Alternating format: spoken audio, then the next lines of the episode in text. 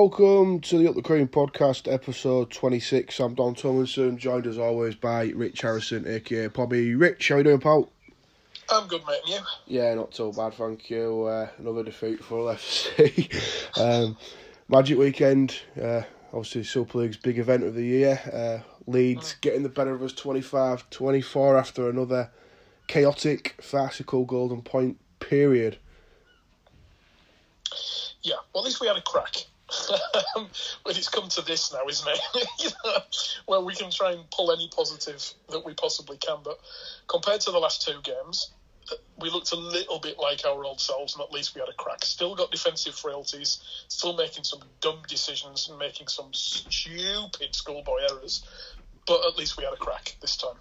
Yeah, yeah. I said effort, and emotion wasn't a, wasn't an issue. But again, it's like mm. the minimum expectation. I'm not going to down off, you know, Hull FC side showing a little bit of effort because if that's what it's come to, then Christ God help us. But you know, you're right in compared to the past two performances because you know the Salford one was nothing short of abysmal. So it was an improvement on that. Admittedly, that's not saying much. Uh, I mean, Hull built themselves up at 24-14. They got themselves a good lead and they did okay to do that. And what wound me up in the final 20 minutes is it was, it was just so conservative. They went back up, back up to one up dross basically, and it, it was frustrating because we were you know we were making ground. We looked all right. We were a threat, and I thought in those last twenty minutes in particular, when Leeds came back and scored two tries, they handled whatever we threw at them pretty comfortably.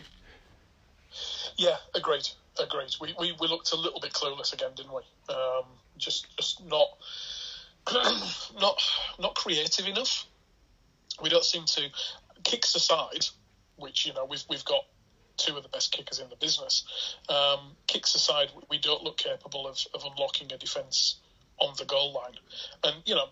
Defending on your goal line is arguably the easiest thing to do. I mean, it's hard when teams get repeat sets and, and you're doing a lot of defence, but you know, the, the, the drilling of defending on your own goal line is is great because you know you're you're against a team that's not deep. They're not moving you around all the time. As long as every man does his job, you should always repel an attack on your own goal line. But um, you know, with with Sneyd's kicking and with with Connor's kicking, and arguably with a little bit more graft, uh, craft and guile around around dummy half. Um, you know, with the amount of possession we had, we, we should have beaten Leeds. And you look at the team that we had out as well, not a bad team. I mean, arguably, if we had Griffin, we had um, um, probably Cator, um, and we had um, Swift in that team, arguably, and certainly Reynolds. I'd, I'd back us to win that game, um, but we didn't. And you've got to play with what you've got. And I, I still think we had enough there to beat them, but just didn't. Well, yeah, exactly. And you flip it on the head from the Leeds point of view, they were missing Luke Gale they were missing, you know, they're missing some big players as well. Though, and yeah, but they're miss, missing Luke Gale. You got Richie Myler and Rob, Rob Lui in the house. But then Rob Lui comes off injured. Lui comes off after what five ten minutes with an injury and didn't come back on again. And I just sort of look at all in the same situation about our six and seven, and it makes you. And, and also don't forget there no Jack Walker either at one. So you think yeah. no one, no six, no seven. Imagine all that situation, crikey. Yeah. Well, we don't have to imagine it. We've had it this year, and every time we've had that, we've been absolutely towed up. Well, yeah, exactly, so, and that's the point. And that's the point. So yeah, it's.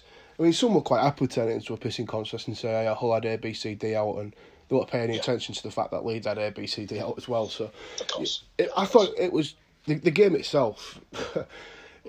the worst thing about it, it had to follow on from St Helens and Catalans, which was absolutely phenomenal. That was one of the best Super League yes. games I think I've ever seen. It was brilliant. Oh, brilliant! But what an ending! What an ending! Yeah, absolutely. I'm not like I say, nothing short of incredible. Three tries in five minutes and then the drop goal from James Maloney to win it. was nothing short of breathtaking. But the Leeds all game. I've got to say, I know you're friendly with the guy from RedV.net, but they did the. Um, They did the social media faux pas of all faux pas, which is exactly what Rovers did when they got beaten in the million pound game. so, you know, um, so and so, so and so goes over in the corner, but it's just academic. it's, just it's a consolation. oh, yeah, no, that's all that. Well. We've all been there, haven't we? We've all been yeah, there. It was funny though. It was, oh yeah, being in that end as well. You know, obviously St Helens are in that end at the Leeds end up at St James's Park and and literally, the whole, whole crowd just turned around and went, Yo, I'm not singing anymore. Absolutely brilliant. and you could see the Catalans players, we were getting revved up by that. Uh, they, they were buzzing off it, and Sam Tomkins tweeted it was nice to have the crowd on my side for a change. And Yes, I saw that. Yeah, yeah, but Yeah. yeah, that, that that whole game, that whole event was, was brilliant. And then unfortunately, Hull and Leeds had to follow on from that. And and, com- compared to that, you know, the thrill that that game was, I thought Owen and Leeds were flat. It didn't have the same intensity mm. about it. It was two poor sides, really, if we're being completely honest. And Yeah. yeah, it's just you're right when you said at the start about Hull's errors. They just cripple us every single week, and it's and it's not errors like you see St Helens, like you see Jonny Lomax for every pass he'll put in the stand, he'll put a try on the plate for for a Regan Grace or. You think St Helens with their crazy offload game, sometimes it comes off, sometimes it don't. I'm not talking errors like that, I'm talking simple errors coming out of yardage again and you know, just simple s stakes, one first tackle when you get you know, you get down in your opposition end and you make stupid errors like that and, and that's what's killing us and it's like it's infuriating because it happens week on week. You look at the discipline again; it's poor. We give away penalties, we give away set restarts at crucial times of the game. We're our own worst enemy. I think that's the best way you can put it. But it, that's been the case for as long as I can ever remember. It's and I go, I look at it, I think it's embedded into a Hull FC player. It, it it must be because it's ridiculous the errors that we make week on week after week. yeah, I know. Yeah, I mean, and, and look, I'm sure supporters of other teams would be saying exactly the same thing after their team loses, but it just seems it does seem to be more often than not with us, doesn't it? It does. Um, it does. Yeah. and you're right. You know, it doesn't. It doesn't seem to matter who's coaching the team. It doesn't seem to matter who's playing in the team. You know, you, you could you look at it and go, oh, well, that's because so and so was playing, but it happens when he's not playing, and it happens when someone else is deputising for him, and it's just yeah, it, it's, it's a little bit slapdash. And you know, I mean, we've had that tag sleeping giants for a lot of years, and what gets me now is that how long can you sleep before you're comatose? You know, how long can you keep calling yourselves a sleeping giant? How long can you be the most underperforming team in, in rugby league before you know the inevitable happens and people stop going to matches and you know so we're already seeing it. You know, people not not renewing passes and and all the rest of it. You know, people will only put up with crap for so long. You know, there's probably you know 25 to 30 percent of our um, of our fan base are transient and will only go when we're winning. You know, another 20 or 30 percent will go when we're having a really good season and we're having a crack, and that only leaves you with you know 30, 40 percent of people that will go even if we're terrible. You know, the nailed on, die hard, poor bastards like me and you. That, not me, obviously, because I'm so far away. But you know what I mean.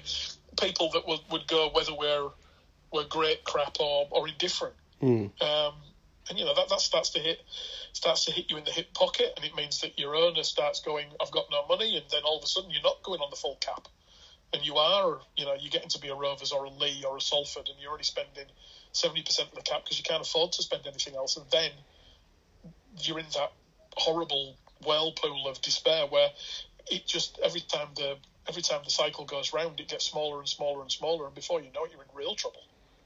You know, it's um, yeah, scary. It is, it is, and you, you, you know you have to look on social media to see the mood across a large majority of Hull FC's fan base right now. They're, they're not happy, and why, why would they be? It's been another.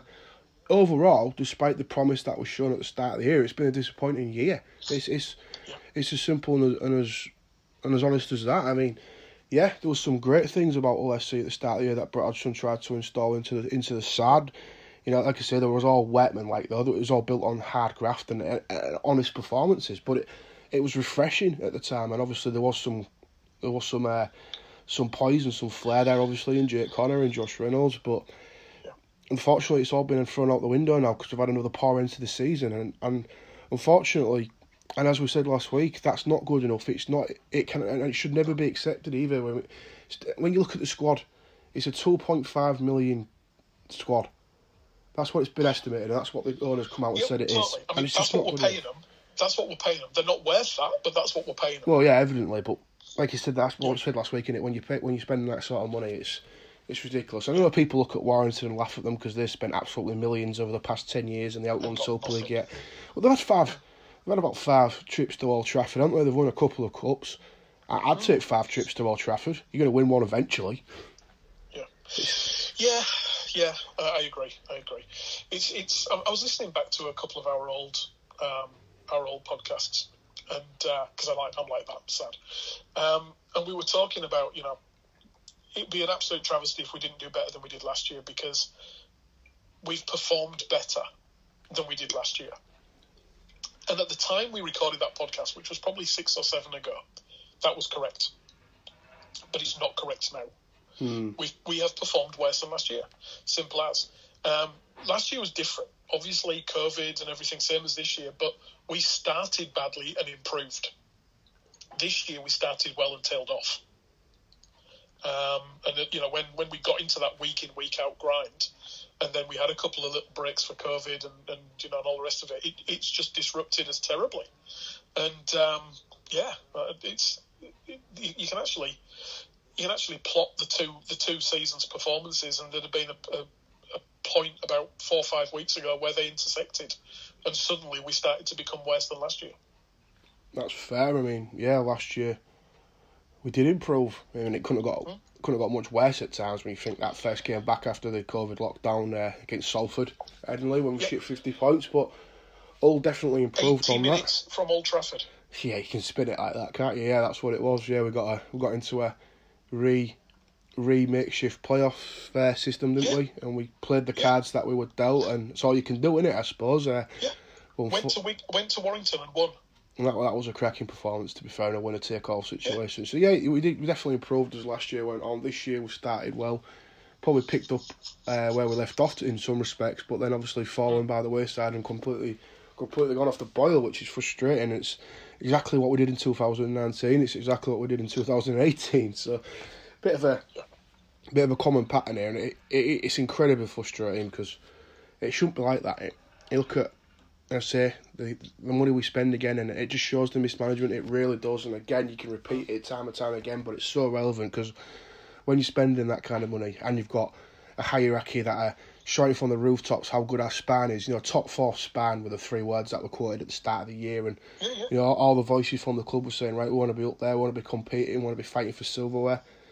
Yeah, yeah, okay. It's all talk again, isn't it? It's problems with UFC. We talk the talk, but we can't walk the walk, and, and, and so many times we don't back our, our voices up with actions on the field, and and I think that winds fans up again, and probably more than anything because they build themselves up and they expect, and that's where the club's expectation comes from, and, and when they get let down with another false dawn, it's they just think, oh, I've had enough of this. I'm not going now. Yeah. And that's what we're seeing. Yeah, yeah, mate, absolutely. And, and it, it's frightening because, like I say, you know, we, we have on paper got a great squad. We really do. We might be paying over the odds for a couple of players, but even then, you know, at the start of the year, we were gutted that Scott Taylor was out injured because, you know, on his day, an absolutely destructive prop. You know, we were happy that Danny Houghton looked like he was regaining a sense of his own, you know, back back into a, a semblance of form. We were happy that Connor was at fullback. You know, we were hoping that Jamie Shaul came back and, and made it a real a real fight in that fullback thing. We were amazed that Swift had kicked on.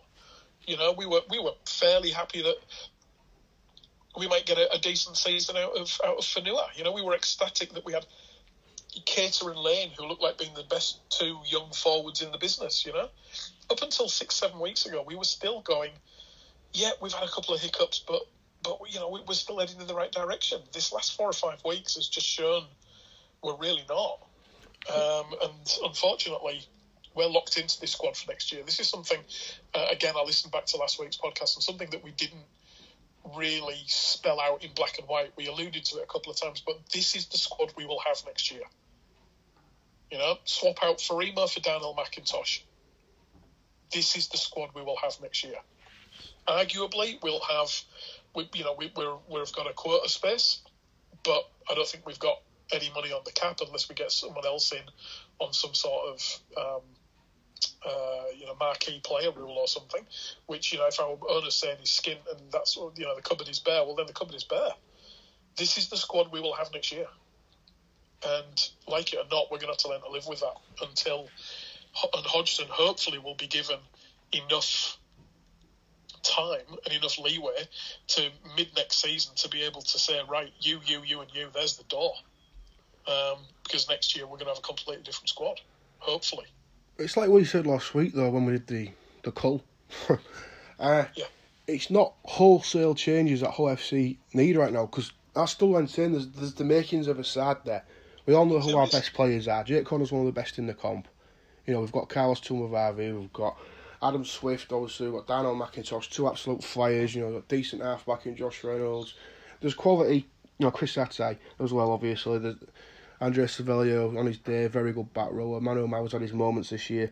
Josh Griffin comes back, obviously, fully fit and firing. It's not a, an absolutely terrible bad side, far from it. No, It, it just needs tweaking. And it, it- the thing is, you get an hooker, you get a proper nine right now, that squad improves almost instantly, and that's a, that's a fact Mm. because the nine, the nine and the one are so crucial in the modern day, modern day game.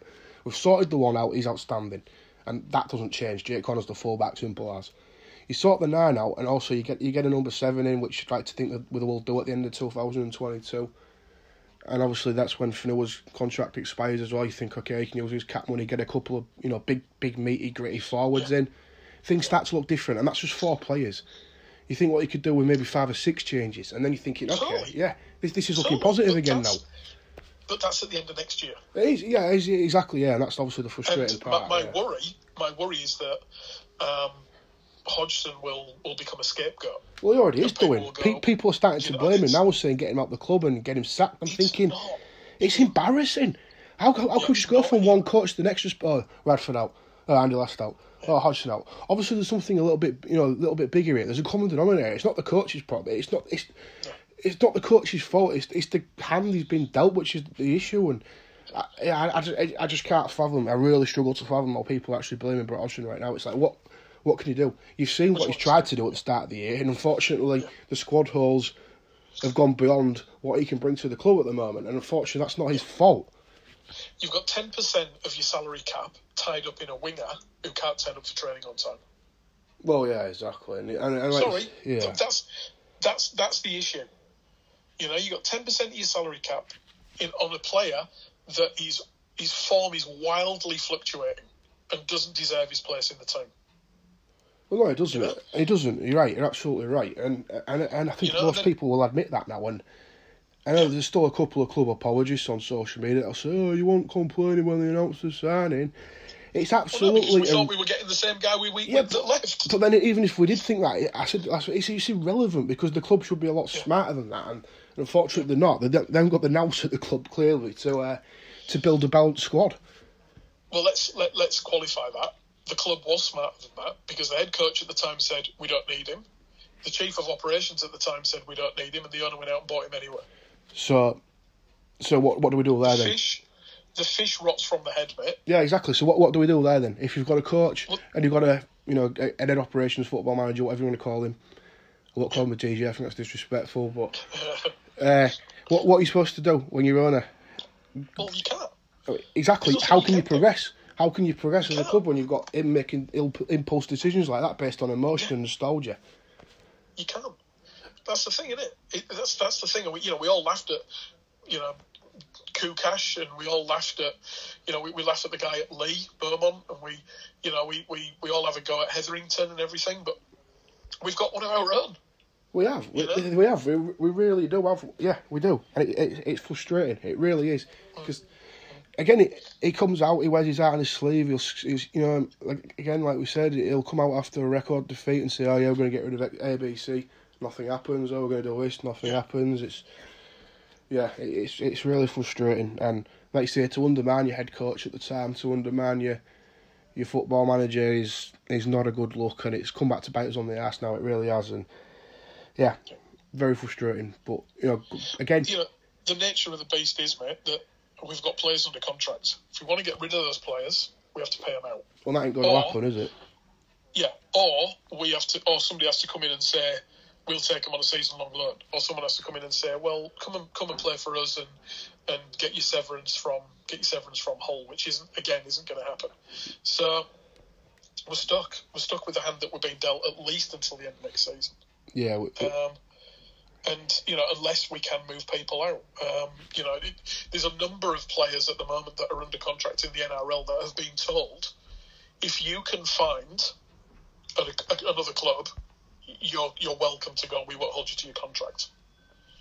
Um, I, I haven't got any. Uh, I haven't got any um, any doubt at all that if we said that to a couple of players at Hull, they would just go, "Well, I'm not going anywhere. I'm under contract." Hmm.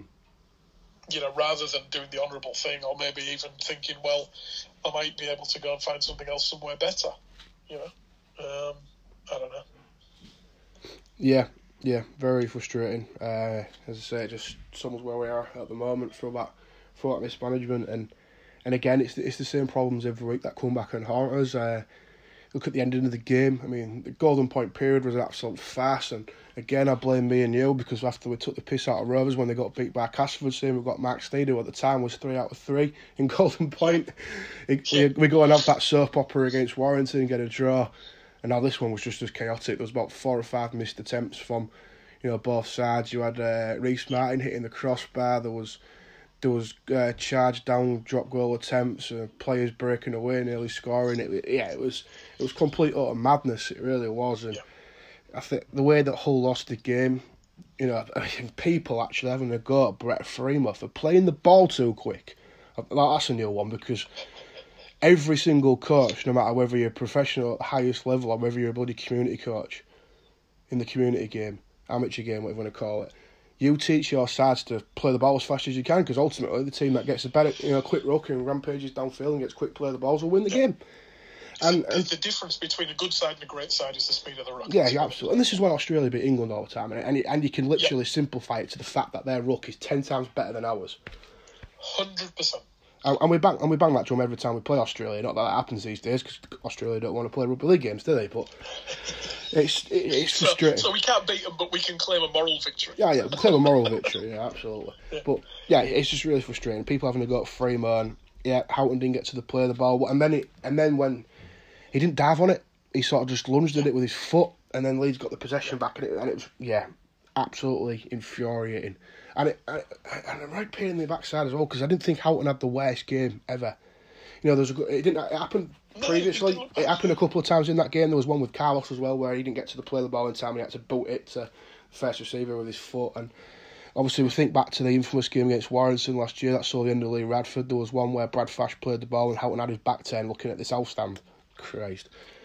Yes. So he's got form for it, unfortunately, and and, and it was a shame because, like I said, his performance wasn't actually that bad. You know, he scooted out the ruck when Hull were on top in the periods of the game. It's just unfortunately, in the last twenty minutes, we went real conservative, didn't we? And we and we could have built on the league that we obviously created for ourselves. And yeah, it's just it's just it's frustrating. But like I said, there's mileage. It's what we say every week. The nan is an issue at Hull FC. Houghton is is workmanlike. His effort is outstanding. Ob- Obviously, his defensive numbers are are off the scale. But Yeah. A top nine in Super League now, you know, you got to behave. You, you just can't throw him out there with with some of the players now, like your Paul McShane's, your Darryl Clarkson. Unfortunately, that's the that's the reality of it, and and and that's that's what it boils down to. Hull need a quality nine, and I don't want my nine to be making sixty tackles a game and. And topping the this new intensity index bollocks that Sky have put out now, I want my man to have an influence on my side's attack. I want him to be scooting out that rock. I want him to be pushing people with him and making breaks and putting people through gaps. You know exactly what McShane and Daryl Clark do. Mm, yeah, agreed. Agreed. Yeah. I mean, we, we've been saying it for weeks, haven't we? It's all very well and good making 60, 70 tackles, and that's lovely and that's heroic and all the rest of it, but that's not what a hooker does these days. It's a different game now. No, you're absolutely Yeah. bang on. You used the analogy of Malcolm Alker, didn't you, uh, a few weeks Yeah, I back? did, yeah, yeah. Yeah, and he was finished. Yeah, he was. You know, he's, he's- tackled himself into retirement, did Malcolm Alker. Yeah, Yeah, exactly. And And- and it's, it- yeah, there's, there's a it's, it's a different game now. It is absolutely, and, and I argue there's still a place for Houghton. Ironically, when he comes on as a ball player, I mean, when we actually did play Jez Litten at nine, in those very limited times we actually did that, I didn't put a back rower there. He used to bring Houghton, uh, put him in like a as like a, a ball playing first receiver role and push the halfbacks wider. And, and I reckon there's again there's some mileage in there. because he has got some qualities that are admirable. Like you say, his effort is absolutely outstanding, and no one will ever take that away from him. Yeah. Maybe there's something in there where you can say you can put a decent nine in, and he can move Houghton to a thirteen or an interchange role, and, and it could prolong his career. I mean, Rob Burrow did it at Leeds. He had to move positions to stay at his beloved Leeds, otherwise he'd have been shown the door because McGuire and Sinfield were the were seen as the future in the halfbacks. So he adapted his game. He moved to Hooker, had about three or four years, won a couple more grand finals, and he, and he had the last laugh, didn't he? So you've got to the way they adapt. do it, we, we- I know we always go on about, about Melbourne being like the, the gold standard, but look what Melbourne have done. You know, Cam Smith retired, but even before he retired, you had Brandon Smith coming through the ranks, and you had the young kid that they put on loan to, to the West Tigers as well, Harry Grant. Right, so you have three really class hookers at that time. Right, Cam Smith retires. Brandon Smith and Harry Grant now um, alternating hooker. Brandon Smith will start the game. He's quick. He's got good defence. He darts from acting half, um, and he's cheeky, and he's and he's aggressive, and he's and he's nuggety, and he's tough. And then when he starts to to to, to come off the boil a little bit, they don't take him off the pitch. Soon as that ruck slows down, they bring Harry Grant onto speed the ruck up, and they move him back to loose forward, and they take one of the props off. One of the props goes to second row. Second row um, you know, um, sorry, one of the second row steps up to prop. Um, they take they put um, Harry Grant on at hooker and then move Smith back to lock. And it just works. He's still there. He's still a voice. He's still shouting the call. He's still he's still brilliant in defence. He's still getting through a mountain of defence in the middle where it hurts. And then he's also a backup hooker and he's a backup runner and he's, he's you know, if, if someone makes a, a break down the middle for Melbourne, they've got the fullback on one shoulder and they've got him on the other. Same with, with Canberra. You know, they've got a backup hooker in, in uh, Siliva Havili, who's out of contract actually, and would be a hell of a signing for a uh, for a good um, uh, for a, a, a, Super League side, including us. It'd be a great signing, Savira Levy. But um, you know, he comes on after 20 minutes when uh, Josh Hodgson's tired. Josh Hodgson moves to lock. They still maintain a little bit of speed around the play. the ball. We just don't do it. We don't do it. He's, he's acting half uh, is is um, Houghton from minute one usually to minute eighty. Yeah, exactly. And, like you say, just bends himself into the ground through through his defensive workloads, which yeah, it's paints a you know it paints a pretty picture with numbers, doesn't it? And people look at that and go, wow, but it's not beneficial for the team, and that's that's the thing. And until we get away from that, we we're not going to improve. And like you saw it saying, oh yeah, you know, we're stuck with what we've got for next year and, and things aren't going to change until 2023. But we've got to look at the personnel we've got now and how they can adapt and how they can be versatile. And right now, we can do that by having a Jamie Shaul on the bench and bringing him on yeah. as a hooker or even a, even a Connor Wynne. Or just throw someone in there who can push out the ruck. Come on, it can't be that hard. And then you push out and out wide and you can play him as a first receiver. And we've, we've yeah, we've got to go down that road because, I say, the lack of pace from our from our rookies it is disturbing. It's like speed at all. What's that? And I'm glad Hodgson's obviously has realised that and he's trying to rectify that with obviously with McIntosh coming in on the wing and he wants you know fast wingers, fast centres. You know, he probably wants a fast looker as well and probably realises this. But like you say, his hands are tired and it's yeah, it's just really frustrating and and again as it, it was highlighted at the Magic Weekend again, because that's what ultimately cost Hull FC the game. I mean and again, I mean, people in the media pointing out Brett Freeman and putting that down as his error because he played the ball too fast. It's just, it's just one of the most ridiculous things I've ever heard. It really is. It's, yeah, but not everything was catastrophic. I suppose you know his performance. I thought you know yet again shock. The best of all FC came from Jake Connor, who actually played in the in the halves. But it's interesting that uh, again I saw some people saying, "Oh, he had a really good game at the halfback." But look at his best involvements. I mean, the try assist for Carlos Tuimavave, he was out wide, obviously flicking a yep flicking a Marc Sneyd kickback, and then his actual try himself was scored on the left edge. And bear in mind, he was playing on the right edge as a halfback. He had obviously floated across, come out the back, and and gone down the left channel, and obviously squeezed himself over. So the, both of those involvements were in what I call, you know, inverted commas, fullback like positions. So obviously, yeah, it was, it was still good to see. Obviously, him having an influential, you know, performance. Obviously, playing in the ass, but I think it, at the moment Jake Connor's just absolutely sensational. No matter where you, where you put him at the minute, he's had an absolute absolute belter of a year. And I think the scary thing is with Jake as well is he's still learning. I think we forget he's what he's twenty six years old. It's a baby in half back terms. He's going to keep getting better and better. Me, yeah, totally. And the nice thing for me as well is we got him bloody tied up before we started getting shit. Because you know, if we if, if he was looking now, right this second, at putting pen to paper, would he have? Well, that's the thing, isn't it? And obviously, this was done at the start of the year. It was just announced when it was announced, wasn't it? Uh, exactly. it's, a, it's a good point, mate. It really is because obviously the rumours have come out previously that Leeds have been interested in him. I mean, whether you believe the rumours or not is, is obviously another another conundrum. But there's obviously there's been there's been you're not telling me there's not been interest from the Super League clubs. while he's been oh he's one of the best. He's in the top five in the competition. And I won't say he's the best player because I still think people like Sam Tomkins and Jonny Lomax are, are absolutely ridiculous. But I, would definitely put Connor in the top five, and there definitely would have been some interest elsewhere. Uh, good on Hull FC's part that tied, tied him down for another two years because, as I say, he's, he's, he's absolutely sublime and has been pretty much ever since he's put the old jersey on in 2017. Uh, so yeah, that's the thing. Again, you look at Hull's, Hull's side and you look at our very best, and that's where we get optimistic as fans and think this isn't an absolutely terrible side. Far from it. We've got some very good players, and you know, you look at what they can do and what they have done, and and you start to get a little bit giddy, don't you? And then you, you know, you get a few wins and you think, oh, okay. And, we were all guilty for that at the start of the year when Broderson obviously brought those qualities to the side and we had a really good start and we're looking healthy on the table. And then, unfortunately, we you know we things go downhill. We get a few defeats. You think, oh, it's the old FC again, and we get really pessimistic, don't we? But I think it, all the criticism is actually justified because it's it's not good enough what we're seeing right now. I mean, Hull FC could finish this season in ninth position if we lose to Wigan and we lose to Wakefield. Wakefield got Leigh this week, so that's a banker. You know, and they beat us in the last game. They could end up going above us. We could finish ninth, and that's bottom four. That is just not good enough. No, it's not. It's not. It's not good enough, especially when we're, we're you know full cap. Yeah, not good. Not good at all. But you know, you, you, you get what you deserve.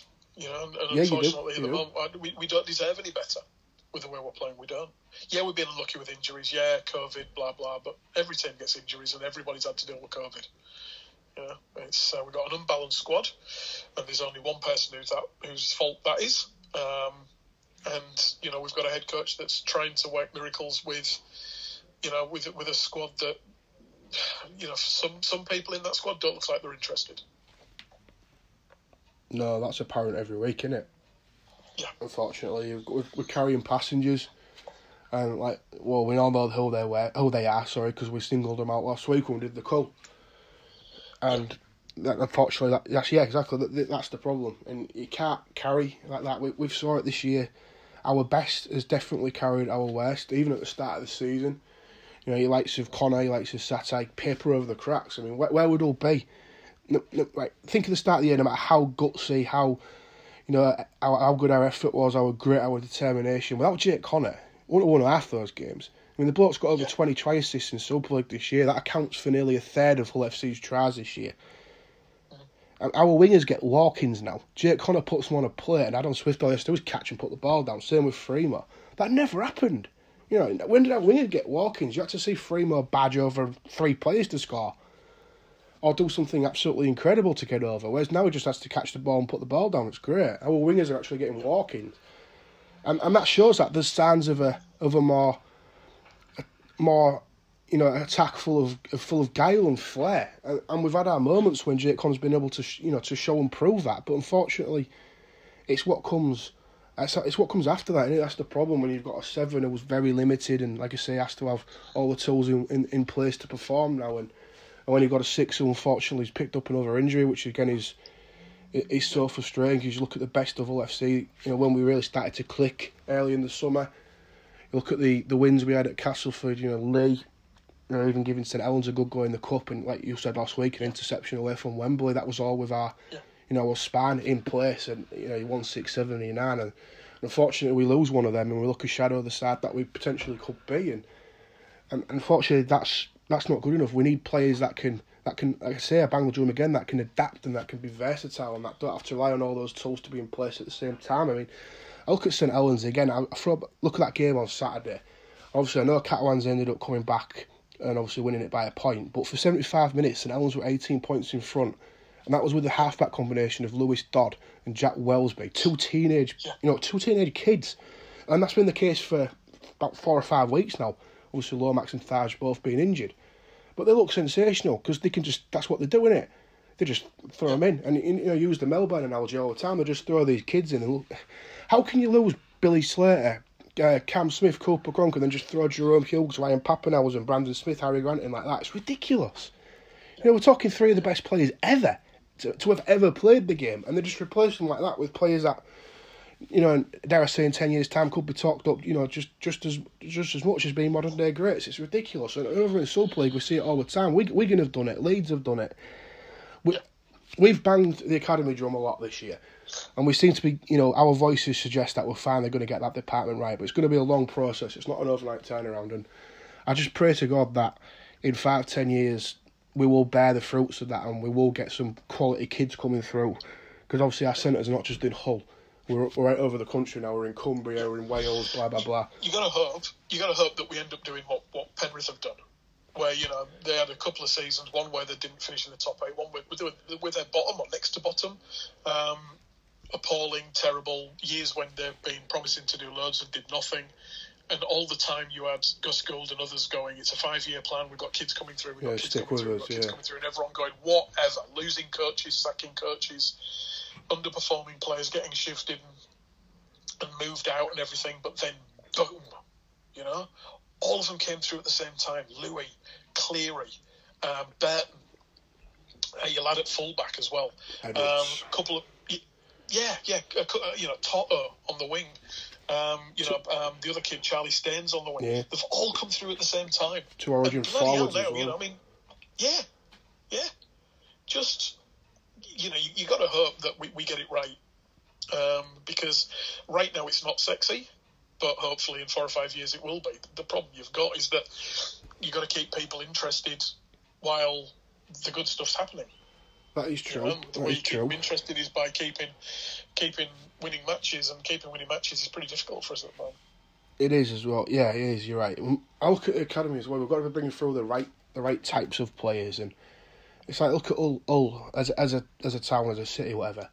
It, it hasn't produced, unfortunately. You, you, know that one Jamie Shaul appearance aside, I'm not even going to include Tom Briscoe because he was 18 when we signed him. He came from Featherstone Lions. You came Featherstone, yeah. You've got to go back to the Paul Cooke and your Richard Horne and your Kirk Yeaman era and your Paul King Yeah. to actually get players that come through a, a whole system and actually made it into the first team, then gone on to further international honours. I know people say Josh Hodgson, but he played two games for Hull. I'd actually Yeah. credit Rovers more than I credit Hull there. Yeah, it's a moral victory for us because he is actually a Hull FC produced player, but he, he was made at Hull Kingston Rovers, that's a fact. Yeah. It- It's, that, that's what's depressing, and I think it, how do we how do we get how do we get around that? How do we produce these players through? I look at it in the community game right now. You've got to give them a license to play. Can't restrict what they do and bring all this structure into it. Just let them play. Let them play, and that's how you that's how you get players that are a bit unorthodox or have got a bit of flair, a bit of character about them, and that's the way the game's going though. And it, and I think it, I like to see it's opening up a little bit with the new with the new rule changes that we obviously saw last year. But for me, Yes. it is it's I still too structured. It's still too robotic, and I like It is. It is. Um, one thing I'd say about, about juniors as well is that I did see a few people kind of bemoaning the fact that um, our junior coaches were leaving to join CAS next year to go along with, with Radford. Um, and, you know, to a certain extent, you go, oh, that's a shame. You know, you know, people that have been at the club for years and years, black and white through and through, going and, and all the rest of it, you look at it and go, well, what have you produced? well, there is Sorry. that. There is that. If It's a want- yeah. result. It's a results based industry. What have you produced? Who Hmm. have you produced? You know, you've produced players that are now playing second division. You've produced Logan. You've produced Buchanan. You've produced, you know, um, what's his Rosethorn. Um, none of which are at the club anymore. Yeah, you've produced Connor Wynne in and out of the first team. You've produced Shaul maybe. You've produced Cam Cam Scott maybe. You can take some credit there. He came to all at You can take some credit, but not yeah, but not all of it. Who else?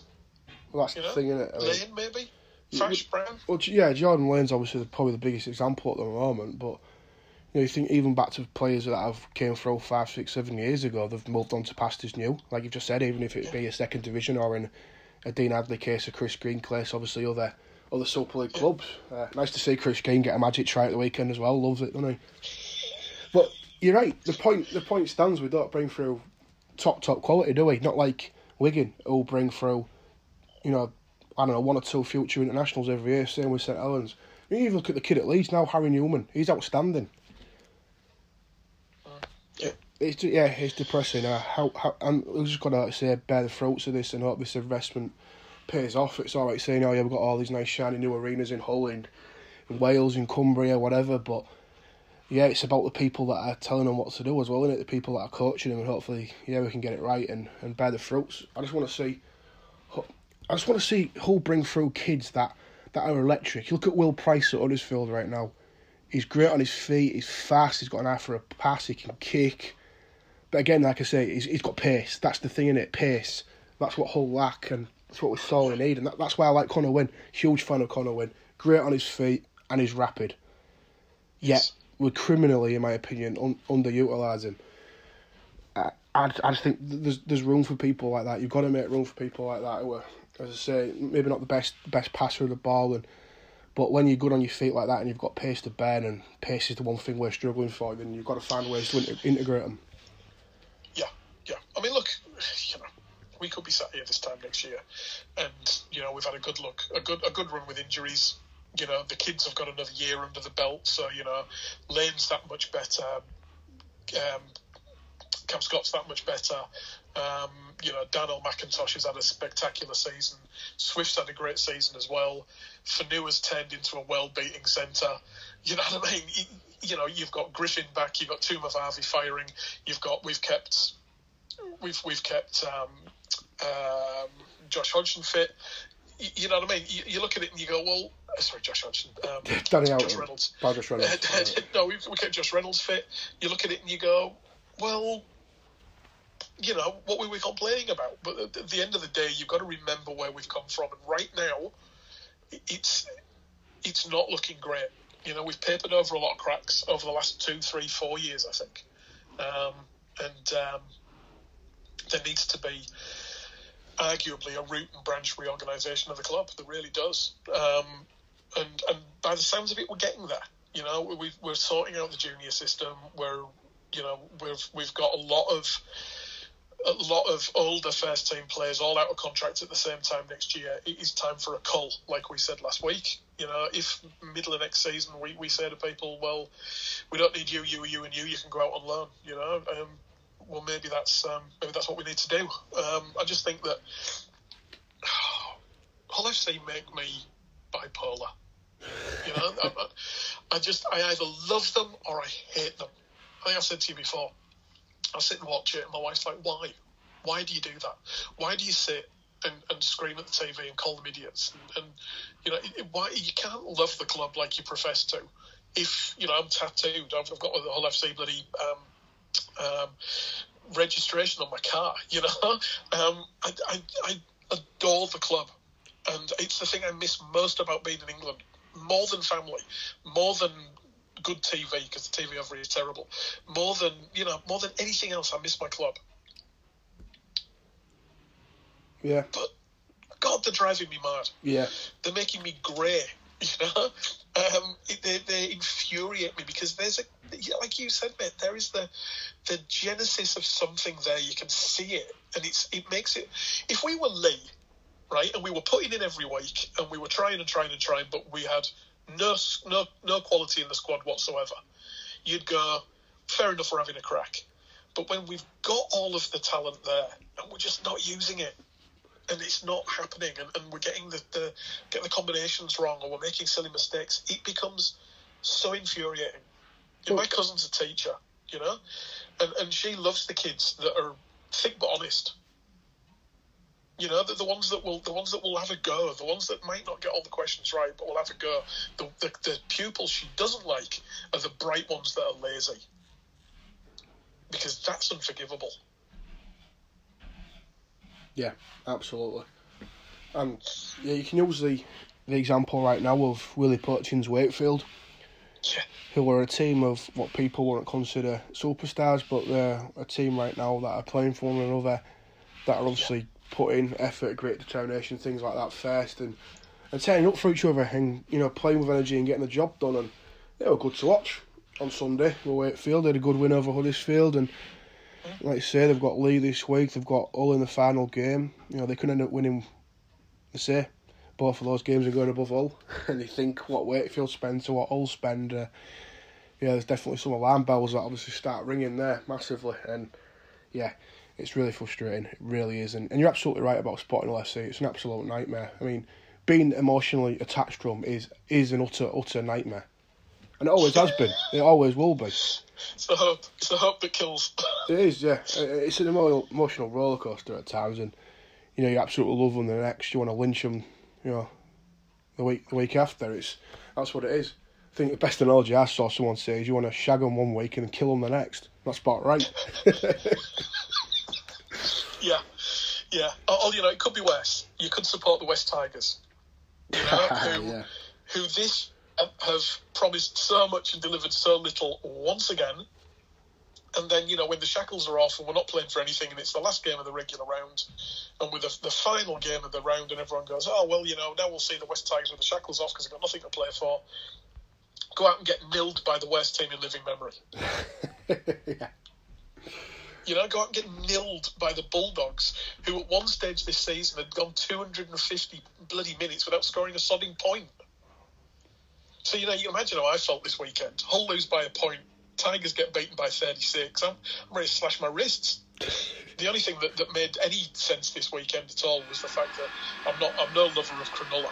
Yeah. the fact that Cronulla ended up, um, you know, after their match eighth, but then the uh, the Titans had to go out and win by 12 and ended up winning by 30 or 40 or whatever, and and, um, and you know just came right over the top. Yeah. And the Titans ended up uh, in, in eighth, which is which is great. But yeah, apart from that, catastrophic bloody weekend sport for me. Catastrophic. Uh, I don't know. Uh, as a sporting weekend, England cricket had a good fourth day. It's all perfectly poised in the fifth Test match against India. Mm. England football won again. Penrith smashed uh, Parramatta's reserve side. Nice to rub that into me into me dad. Oh, it's only a reserve team. Yeah, still thoughts in front of you, don't you? Uh, yeah, it's a sporting weekend. As I say, the Magic weekend as a whole was was you know you you got to say that that was a box tick for Super League after its hiatus last year. I mean, an aggregate attendance sixty thousand eight hundred and sixty six people, thirty five thousand one hundred and four on the Saturday, which obviously included about three or four from all. I mean, obviously the the Catalan St Helens game was nothing short of phenomenal. Probably one of the best Super Leagues I've ever seen. I mean, big Sam Kasiano taking that ball out of sky to score in the last play of normal time, and then the golden point. I'm just so glad I got to see you know a, a Jimmy Maloney moment for the ages there because obviously he's a an out, he's been an outstanding player throughout his career. Obviously, state of origin player, years, yeah. yeah, Australian Test player as well. And yeah, it's just nice to actually be. That's probably well, it is. It's going to be the last time I'll ever see him play live.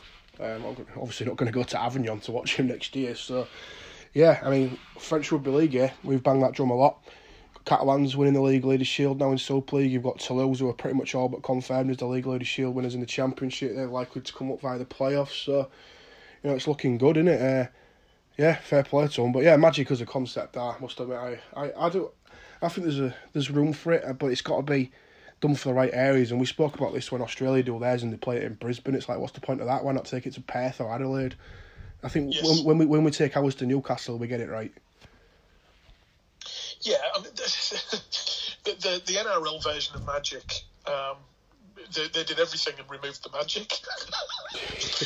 um, you know, I mean, and, and now every weekend's a bloody magic weekend because all of the games are being played in Queensland because New South Wales is the plague at the moment. So, but you're right. I mean, it'd be great if we did that. If we took a, if we took magic to Adelaide or we took it to Perth, um, or we took it somewhere else, it'd be great. You know, take it to Darwin or, or somewhere like that. It'd be fantastic. Um, yeah, the issue is that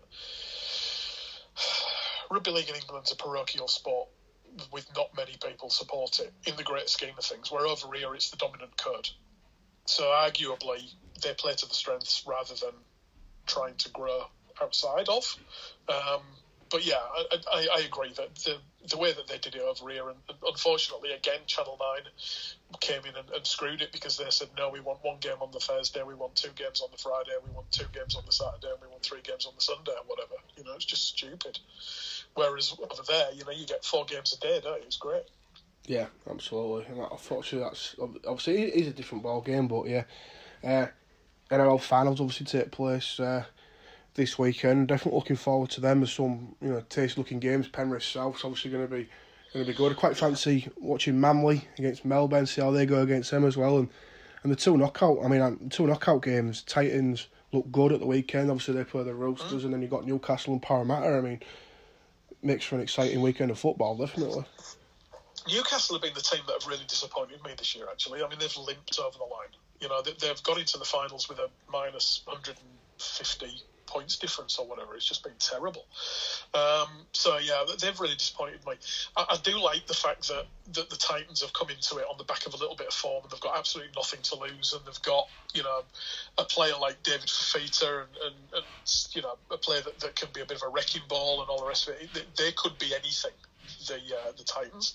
Uh, be interesting to see uh, what happens there with them it's still, in all likelihood, going to be a Melbourne Penrith final. I think the only team that might have something to say about that are Manly, who look red hot. Yeah.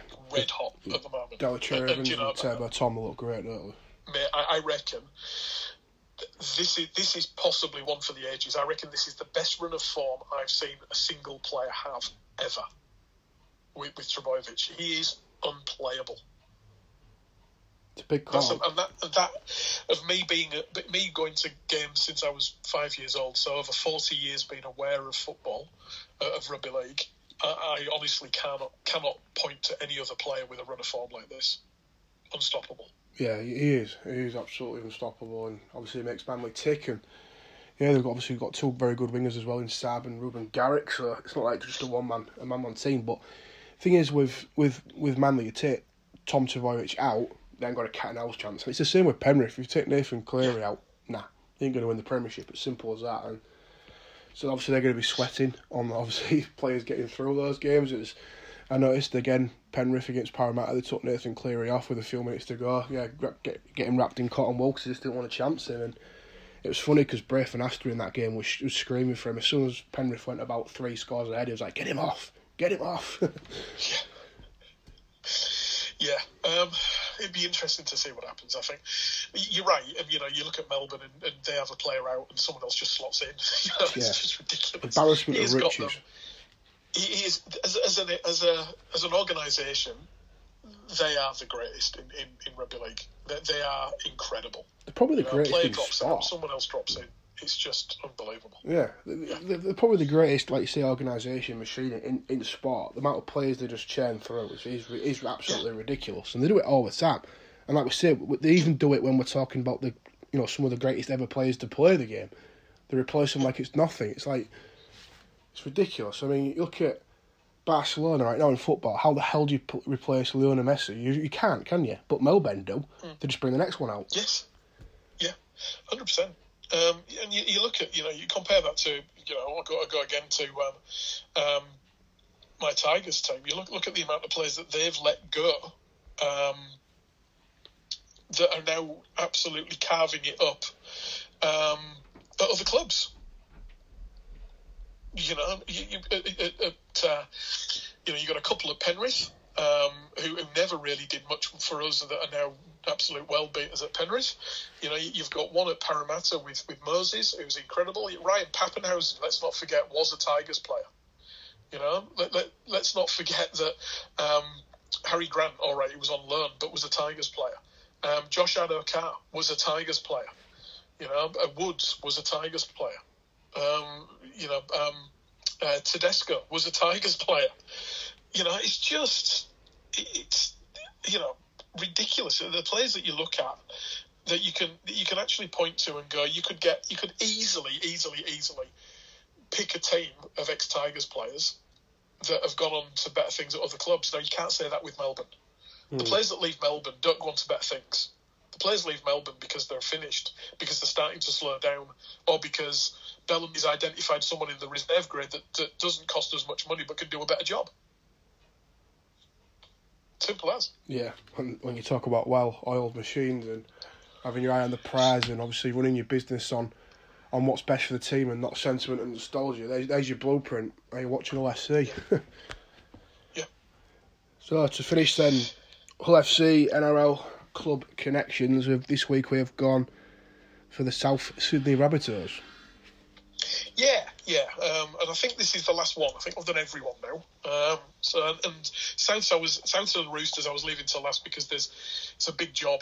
they go right the way back to 1908. They're a they're a Federate Foundation club and everything. So I did um, I did uh, go right back. Um, now, two of our first ever Australians um, that we signed back in the early um, years of the 20th century, um, Steve Darmody and Herb Gilbert, both had um, careers that touched south.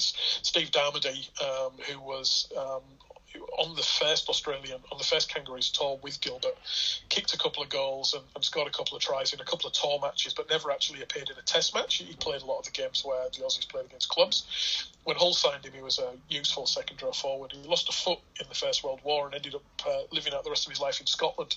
Um, died in the fifties in Scotland, Steve Darmody, but he is um, in South's Hall of Fame as, as one of the original um, one of the original South players to uh, to get picked for the Kangaroos. So he's there, and so is Herb Gilbert. Then you got to wait a long, long time until our next one, um, and the next one was Greg Mackey, who debuted for Souths in the 80s, um, 1980 actually. He came to Hull 89, I think, 89 90. Um, but yeah, Greg Mackey, uh, his, his career did touch Souths. David Boyle, uh, was a useful forward that um, that Brian Smith um, signed, and in fact, Brian Smith signed him, Craig Coleman, David Moon, all at the same time in his first season in charge of Hull, because he played with them all at South. Because Brian Smith had a small uh, a small uh, um, playing career at South before injury did him early in his life, and uh, um, Boyle, Coleman, and Moon all played for the club at the same time as him, as did Greg Mackey actually. Um, so Craig Coleman um, also played for Widnes and Leeds and Salford as well, but um, had half a season with Hull in '88. And David Boyle played for Hull that full year as well. Now, interestingly, it was David Boyle's daughter that was um, caught in a compromising position with um, with Adam Elliott from the Bulldogs um, last week. Millie Boyle, it's David Boyle's daughter, and I tell you what, Adam Elliott's braver than me because uh, I wouldn't want to mess around with David Boyle's daughter; he'd kill you. Um, only ever played for two clubs in his entire career, David Boyle, just and Hull. So uh, a really good player. Uh, David Moon, as I said. Uh, Brad Webb, who played um, centre for us at uh, Old Trafford in '91. Brad Webb was a South player. And then we're getting on to players that um, are a bit more modern. Paul McNicholas um, started his career at Souths. Uh, Lee Jackson had uh, a very short spell at Souths in 95 before he ended up going to Newcastle after that. Played eight games, scored two tries for Souths um, in 95 when that was just about the point where Souths were about to get thrown out of the comp. Um, and uh, all the majors kind of started around the Super League war. Um, and Lee Jackson did have a short stint with them, didn't really set the world on fire. Craig Simon, who was one of the contingent that came down from uh, Gateshead when we merged with Gateshead. Um, Wade McKinnon started his career at Souths. Mike Minichiello, who we mentioned last week in a Roosters sense, he started his career at Souths. Um, so did Scott Logan, who we mentioned last week, and so did Willie Manu, who we mentioned last week. And so did Peter Cusack, who we mentioned last week as well. All uh, had um, brief spells at Souths. And then you get to uh, Colin Best as well, who finished his career at Souths and then um, Fetuli Talanoa, who's probably the most recent and probably the best one we've had from Souths for years. Um, he uh, was a Souths player and only again only played for two teams in his career, just Holland Souths. Um, add to that, obviously Brian Smith, who played for Souths and coached us, and Sean McRae, who coached us and coached Souths. Good list. That's it. Yeah. Mm. Yeah, good list. Always nice to uh, bring back some nostalgia as well with some former players, and you think, oh yeah, he actually played for a lot. Oh yeah, he was a cracking player, wasn't he? Yeah. Uh, some some of those players probably meet in the middle as well, but yeah. quite a few of those players you meet. Yeah, quite a few. But um, yeah, the last one was yeah, pretty diamond for us to be fair. Fetuli Talanoa was was absolutely sublime for us. So he won a huge part of what the club were about then as well. And, you, and when you think of the signing, he was a what a big man in Sydney. You know, pretty much yeah. been. Yeah pretty much gone into the wilderness from the NRL and he was picked up and that just summed the FC up at the time. You know, a coach who had his eye on the ball, a, a hierarchy who backed him, a, obviously a system in place that could find and scout players and bring them in and and, and, and get the rewards from them on, on the field. And yeah, it, it was brilliant in his five years at the club was for Tulitonoa. Uh, it's a shame how it all ended as well. Uh, it didn't end on his terms, did he? he was contracted for 2019, obviously got a a nasty injury, played a couple of reserve games, but it wasn't quite right, and then he had to medically retire himself. Yeah, horrible. Uh, and, and, you know, no player wants to go out like that, do he? No, um, no player deserves to go out like that. No, no, and especially not when they're that good, because he was that good. You know, mm. he was, and he was, you know, for the for the for the um, you know, being, being part of two Wembley wins for us as well, he will always go down in Hull FC folklore as one of the best that we've had. You know, and you know, you like to concentrate on that rather than the way it ended because unfortunately it didn't end the way that you wanted it to end. You know, it's just horrible. Well, yeah, exactly. But those things happen. You know, very rarely do we get what we. Very rarely do do um, you know fairy tale endings happen. Very rarely. Well, no, it's true. You look at Gareth Ellis last year retiring at a, an empty, behind closed doors, Wigan pad home ground in a 29 yeah. playoff defeat. Deserved a lot more than that, didn't he? Yeah. You know, the, the, one of the greatest rugby league players ever, Wally Lewis, his last act as a rugby league player was to pick up the wooden spoon, uh, the Gold Coast Seagulls. Yeah. He deserved better than that. Yeah, just absolutely. Just before we do finish as well, mate, just on, on um, a bit of news that's come out of the NRL the last couple of days as well. There's a, a number of players that are under contract that have been told they can find another club. Um, and I have got a bit of a list of players, especially the players that I think that we could really do to have a look at if we've got room on the cap. Um, which I don't think we will have, but you know, you never know. We might magic something up as as a marquee player. Um, Marty Taupau, and I've been saying this for weeks and weeks and weeks, but he has been told if he can find another club next year, um, Manly will not stand in his way. The other player that was under contract that went from Manly was Curtis Sironen, who Saints have picked up, and he'll be a great signing for Saints. He's a very, very, very good player, Curtis Sironen. And, and, don't, and don't that just say about keeping an eye on the prize? You, you signed Joel yeah. Thompson, he obviously going on for personal reasons, which is yeah. fair enough, England in it for everyone. I mean, yeah. why would it be when you've got Sydney, when you've got New South Wales, when you've got weather? Yes. It's, you know, it is what it is, isn't it? But you lose a calibre player like that, and then you replace him with Curtis Sironen that's why St Helens are where they are. Yeah, yeah, totally. Yeah, and, and he's you know, I know Paul, his dad, a bit from from working at Balmain Leagues when he was one of the directors there you know, without dropping names and everything, I did send him a message on Facebook and just said, you know, mate, we've we've spoken about this. If any of your boys go to England, I've told you Hull FC or nobody. and, he kind of sent me a message back and just went, well, I've still got another one. Bailey's, you know, you never know. Bailey might end up over there. So I'm like, well, you know, I'm going to hold you to that, mate, because that's not good enough.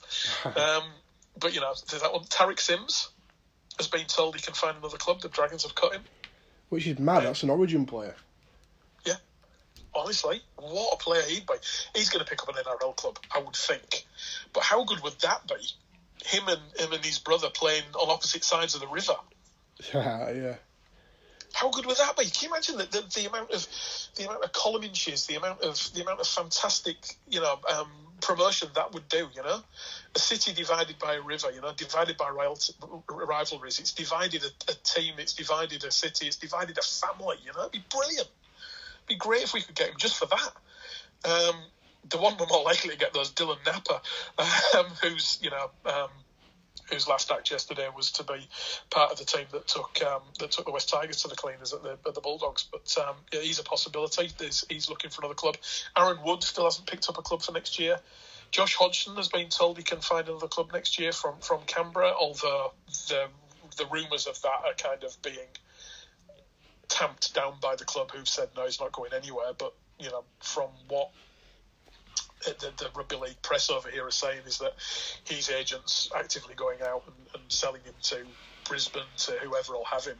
Um, and, and if we're looking at um, if we're looking at hookers as well, Mitch Rein at the um, Gold Coast Titans is looking for a club for next year, and Siliva Havili from uh, from the Raiders as well is also looking for a club. So, mate, there's um, there's there's a, a, wealth of options out there, and you know we might be able to pick up someone like a, a, a Vele or a, or, a, or a Mitch Rein fairly cheap, I'd say. Yeah, and that that'll be the key word if we don't pick anyone up. It'll be cheap, and yeah. But we've got to be looking down those roads because, come on, we all see it, don't we? We need a hooker. We need a couple of props. We've said that since, and we've also said that since the start of the year. We've said that this Hull FC squad is a prop or two shot. We've said that with like a new hooker. That's been consistent right throughout the year. Nothing's changed. We can all see it. Yeah, but well, I, I, can't see where we can. I can't. You know, the, the, the, oh, you know, I haven't. I haven't listed any wingers there, have I? I haven't listed any fullbacks there. You know, they're just props and hookers. Exactly. That's what we need. Yeah, exactly. It's yeah, yeah. And unfortunately, I think everyone can see it, barring those at the club who who've got to hold some accountability right now. Uh, whether we'll see that, I, I highly doubt it. We'll just get a rallying call in a month's time saying, please, can you renew your membership? Yeah. Yeah, it's depressing.